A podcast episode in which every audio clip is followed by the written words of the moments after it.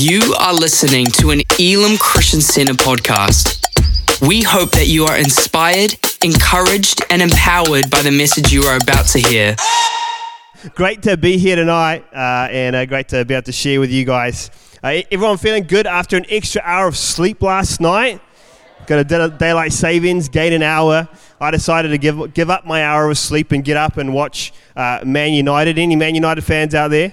No, uh, it wasn't worth it anyway. So don't wake up. Uh, it's it's a shambles. Anyways, uh, but I get to preach tonight, which is cool. I'm, I'm sharing the second part of our uh, Journey to the Cross uh, series. And, uh, and tonight's, uh, last week we talked about Jesus in the Garden of Gethsemane and, uh, and him there being there and praying. and today we, we're journeying a little bit further and we're looking at Jesus being put on trial. We see him as an innocent man, but yet, yet carrying the, the weight of a condemned man. an innocent man bearing the, the image of a condemned man. And uh, so that he could take both the punishment uh, and, and the shame of our sin. And so that's what we're going to be diving in tonight. Uh, I don't know if you've ever done anything. Has anybody ever done anything that you were ashamed of?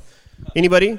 Few people, okay. Uh, I'm sure we're not alone in this, that we've all done something that we're ashamed of, something that we wish we'd never have done, something we wish that, that, uh, that maybe nobody would ever see or ever hear about. Uh, I, I, don't know about you, but I've, I've, done a few of those things. I've got one story for you tonight. Uh, I don't know if you guys remember um, a few years ago, several years ago, maybe now, uh, there was this uh, Pokemon Go craze. You guys remember it? Everyone was out there. Everyone was out, you know, got to catch them all. You know, you got your phone out. You're trying to catch Pokemon, hatching eggs. If you drove your car slow enough, it would think that you were walking to hatch eggs faster. I, I was in deep. Uh, and I, I remember I'm, I'm, confessing to you guys all now. You guys all look at me differently already. Um, I remember we were down in Wellington for a youth pastors gathering.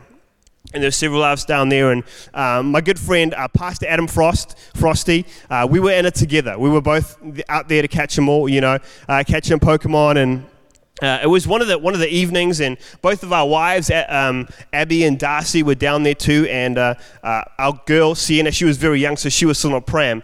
And me and Adam, we decided we're going to go out in town uh, and catch some Pokemon. You know, what else? What else is there? I was like, it was like the maybe the middle of winter. I don't know, but it was really cold.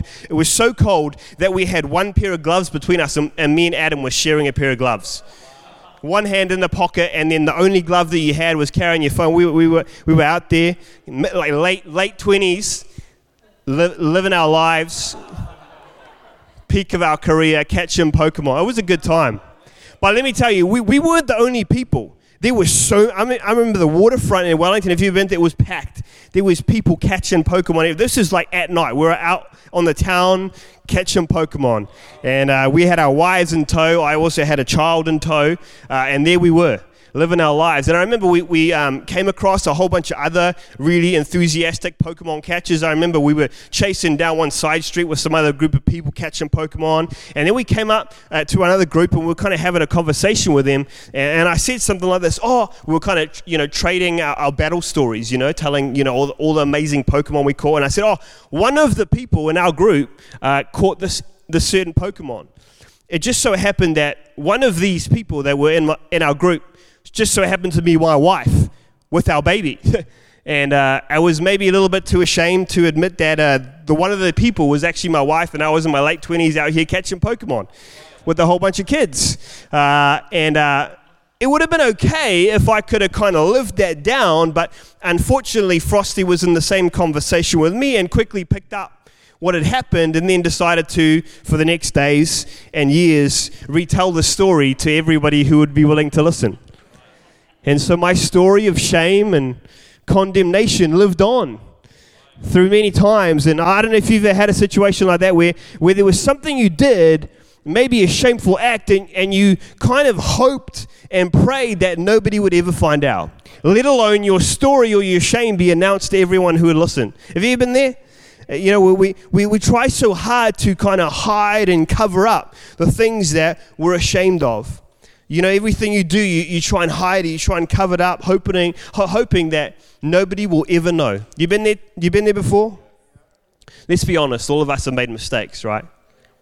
All of, all of us have done things that we're ashamed of, done things that we kind of maybe regretted, um, and we, we kind of would hope that no one would find out. And you know, the thing is, is that when you feel like you've done something wrong, you, you kind of feel like you should be punished, right? You kind of feel like I'm to blame. You, you think that if someone would, would have find out that they would begin to look at you differently. That if someone found out your secret, they would begin to see you differently. And so we try and cover it up. We try and hide. We feel like if people knew, then nobody would accept me. You know, the term for that judgment that kind of hangs over us is, is this term called condemnation. Um, and we, we feel condemnation as shame. You know, we feel it as the, the condemnation is like is the, the thought of I'm guilty, uh, therefore I'm deserving of punishment. But we feel that as shame, which is the, the feeling of I am wrong, and if I'm exposed, I'll be rejected, right? If I'm exposed, if people find out, they'll see me differently. If I'm exposed and people, people know this thing about me, they won't want to be associated with me anymore. And as much as shame, I think, is something that, is, that, that we, all, we all deal with, right? We've all probably experienced. The truth is that we're actually not designed to live with it we're actually not designed to live with it. And actually, part of what Jesus did on the cross was not only uh, bringing us forgiveness from the condemnation, but is also bringing us freedom from the shame. Right. Pretty amazing. Let me, let me explain. In, in our second part of the journey to the cross, Jesus has now been arrested.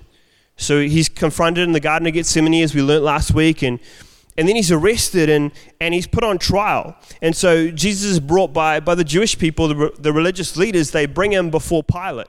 Uh, at the time, uh, the Roman Empire was kind of governing, gov- governing the province, and the governor was named Pontius Pilate. And so they bring Jesus before this guy named Pilate. Um, and when the Jews bring him before Pilate, they're, they're attempting to get him condemned on political grounds. They're trying to say, hey, you know, like this Jesus guy, he's trying to be, you know, be this political leader, trying to stir up the people, he's trying to overthrow the, the Roman Empire. But the, the interesting thing is, is that that was the very thing that Jesus worked his whole earthly ministry not to be confused about. He, he was never wanting to be a political leader, and, and that's the charge they bring before him. And it's clearly not the real charge. It's clearly not the real reason that the Jews are bringing him in. And, and Pontius Pilate was kind of very aware of this.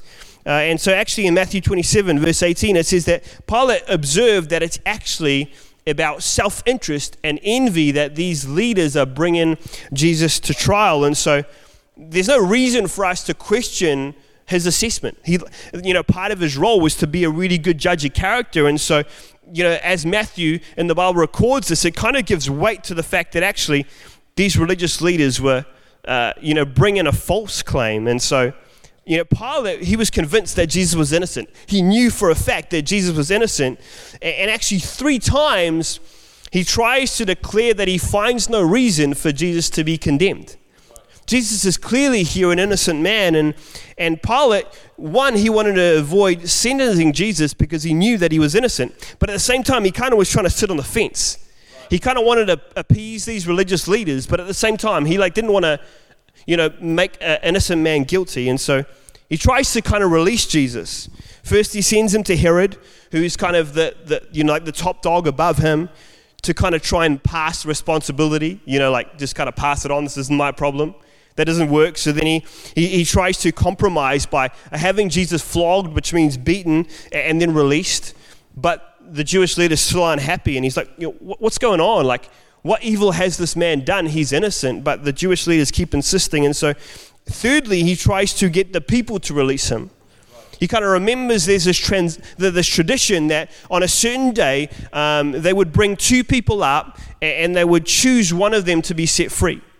And so Jesus gets brought up uh, with this other guy named Barabbas, who is a notorious criminal and murderer. And, and then, you know, they say, uh, Pilate says, who, who would you like us to release?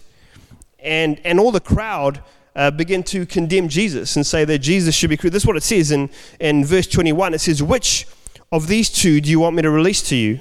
asked the governor. Barabbas, they answered. What shall I do then with Jesus, who is called the Messiah? Pilate asked. They all answered, Crucify him. Why? What crime has he committed? asked Pilate. But they shouted all the louder, Crucify him. And when Pilate saw that he was going nowhere, but that instead an uproar was starting, He took water and washed his hands in front of the crowd, saying, I am innocent of this man's blood. He said, It is your responsibility. And all the people answered, His blood is on our and our children, it is on us and our children. Then he released Barnabas to, uh, Barabbas to them, but he had Jesus flogged and handed him over to be crucified. What a powerful story. What a powerful example. Here is an innocent man, yet bearing the image of a condemned man. Here, Jesus for us becomes our sacrifice. Them, them handing Jesus over to be crucified is this prophetic picture of Jesus, an innocent man, standing as a condemned man. He's falsely condemned, taken on both our sin and our shame, something he doesn't deserve. He, he stands in front of a crowd, a crowd of people who then condemn him.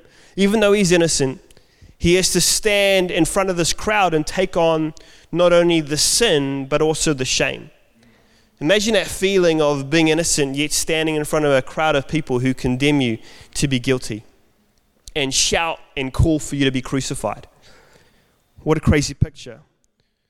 A man named Stanley Grenz talks about how there are four consequences of our sin. Number one is alienation, second is condemnation, enslavement, and depravity. And in this text, we see how Jesus is bearing our condemnation. He's an innocent man, again, as I said, bearing the image of a condemned man. Condemnation is a legal term, it's a term that refers to a sentence or judgment which hangs over us our sin, the, the, the wrongdoing. Condemnation says that we are guilty and therefore we should be punished. It says it in the Bible like this in Romans 6:23. It says, "For the wages or the payment, you know, if you if you had a job, you would earn wages. It says that the wages or the payment for our sin is death, but the gift of God is eternal life through Jesus Christ our Lord." Here's the thing: we're all in the same boat. We've all messed up. We've all made mistakes. We're all sinners. We're all fallen short of God's standard. We're all condemned. Yet Jesus stands in our place, an innocent man, receiving our condemnation. You know, as I said before, we, we feel condemnation, that feeling of I'm guilty and therefore deserving of punishment as shame. We, we feel that shame, the, the feeling of if I'm exposed, if people find out, how they're going to see me. What are they going to think of me? Are they going to see me differently? And then that shame, it, it, what it does is it causes us to hide. It causes us to cover up. It, it causes us to, to put on a mask. Not like a mask like you're wearing, but, but a mask is in portraying something different because we don't want people to see who we really are. We don't want people to see our brokenness, our mess ups. And I don't know if you're beginning to see the picture that I'm starting to paint in this journey that we, we, we begin to take. You know, shame always results in, in hiding, it causes us to hide. It tells us that if we're exposed, we will begin, we'll be rejected. And so, so we hide behind social media profiles, right? We hide b- beside this false reality that we create or this false picture of ourselves that we portray. Uh, we hide between fake personas and facades where one one person to these group of people and another to these group of people. We, we begin to hide who we are. We, we hide behind busyness, right? Just too busy. Sorry, I'm too busy. Can't hang out. I'm too busy. We hide behind jobs. Well, we, we hide behind our responsibilities. We, we hide behind sometimes our spouses and our children. We, well, we hide through isolation and distancing ourselves and separating ourselves. We, we hide so that people won't really see the real us. Why? Because we're afraid that if they did, that they wouldn't accept us. But you know, the truth is, is that we're all the same. We're all like that. we have all made mistakes. We're all, you know, none of us are perfect. But, but still we hide, and all hiding is, is really the result of shame. You see, condemnation, it inflicts both the penalty but also the pain. Right? It, it, it, it inflicts the pain of feeling ashamed feeling like we're not good enough. And, the, the truth is, is that not only does shame cause us to hide from others, from those we love, from our friends, from the people that we surround ourselves with, but it also causes us to hide from God. It causes us to hide, to hide from God, to, to run from God. You know, the devil will use our sin, our mistakes, to begin to produce guilt, begin to produce shame, and begin to almost create like a curtain between us and God, like a separation, like a, a distancing. And sin, it makes us pull away. It makes us pull away from church, right? It makes us pull away from our small group. It, makes us pull away from our Christian friends. It makes us pull away from, from those that we care about simply so that we can hide and not allow people to really see who we are. There's a really powerful story. We see this played out right in the beginning of the Bible, actually, in the book of Genesis. Adam and Eve, they're in the Garden of Eden. I'm going to invite Keith to come up as I begin to close. Adam and Eve are in the garden, and um, there's this perfect world, right? There's no sin. Says that Adam and Eve, they would walk with God in the cool of the day. They would just walk and, and converse with Him face to face. And, and then, you know, the only thing that they couldn't do, they had, you know, all these amazing trees that bore fruit and all these different things. And God said you can only not eat from this one tree, the, the tree of the knowledge of good and evil. And it was kind of this test of, uh, you know, a, a, test of obedience in some ways. And, and then the serpent comes and convinces them that surely if you eat from this fruit, you'll, you'll not die. You'll, you'll actually be like God. You'll know the difference between good and evil. And sure enough, they fall for the trick and they eat of the fruit. And suddenly it says that the eyes are open and they realize that they're naked. And so they begin to create clothes uh, from leaves and they begin to hide. And this is what it says in, in Genesis chapter 3, starting at verse 8. It says this Then the man and his wife, they heard the sound of the Lord as he was walking in the garden in the cool of the day. And they hid from the Lord, the Lord God, among the trees of the garden. But the Lord called the Lord God called the man, saying, Where are you? And he answered, I heard you in the garden, and I was afraid because I was naked, and so I hid. And he said, Who told you that you were naked? You have eaten from the tree that I commanded you not to eat from. I find this really interesting. I find it interesting that, that God is here in the garden, right? And, and he calls to them as if God didn't know where they were, right? Like, God is God, He's all knowing, He knows exactly where they are. He knows what's going on. And so he says to them, and he says, Where are you? Not a, and I think it's more of a, not a physical location, it's like a spiritual location. Where's your heart? What's going on? Why are you distant from me? Why are you now hiding from me when once we spoke face to face? And I think it's this amazing, graceful picture where even though God knew where they were, He invites them to come back into relationship. Even though God knew exactly where they were, He invites them to come back into relationship. He invites them to confront the very thing that they've done wrong, to confess it to Him, to bring it forth, to bring it out of the surface, to stop the hiding and come into the open and be in relationship with God again. Isn't that a cool picture? To come just as you are, to receive forgiveness from your sin, and to have your shame removed too. And I think it's the same invitation that God's extending tonight. There's some of us here tonight that actually all of us at some point in our life have been hiding. More than hiding, sometimes we've been running to cover up, to hide away, to not allow others to see and not allow God to see, even though He sees.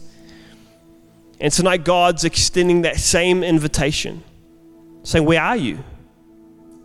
Where are you?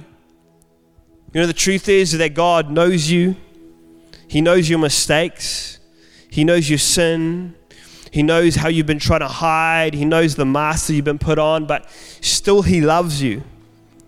Still He cares for you. Still He wants to know you. Still He wants to forgive you. And tonight He's extending an invite saying, Where are you? Why don't you come back into relationship with me?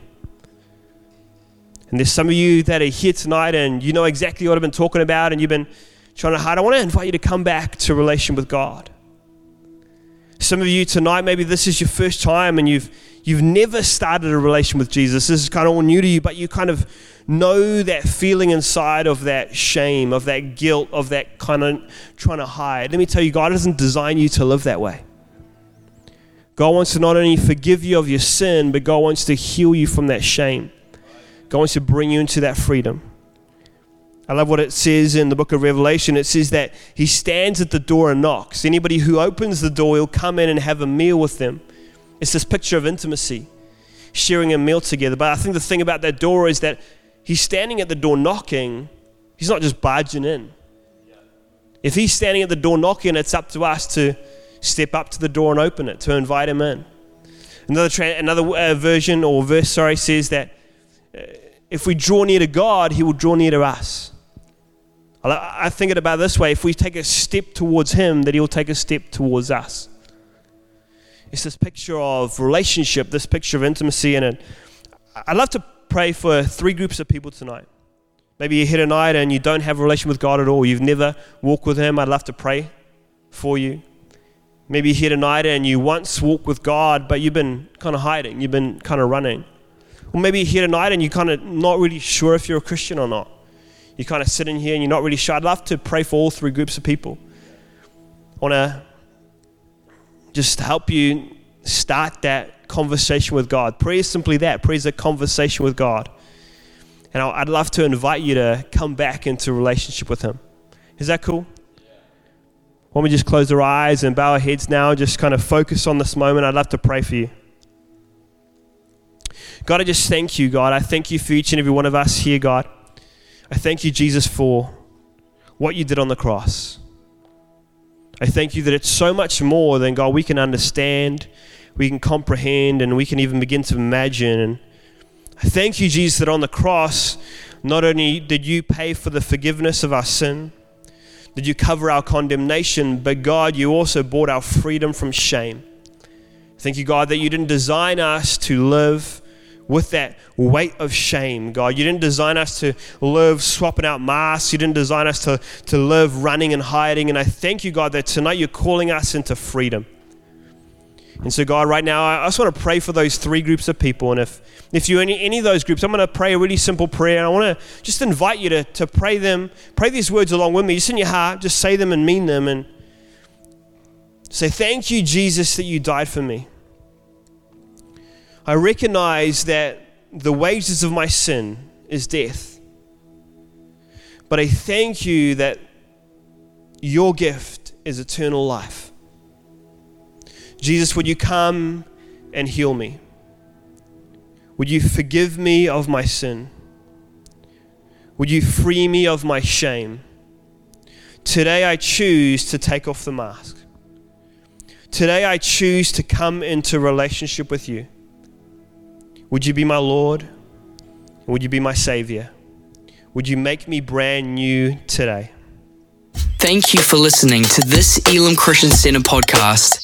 Please subscribe to keep hearing more life changing messages. For more information about our church, please visit www.elimchristiancenter.org.nz.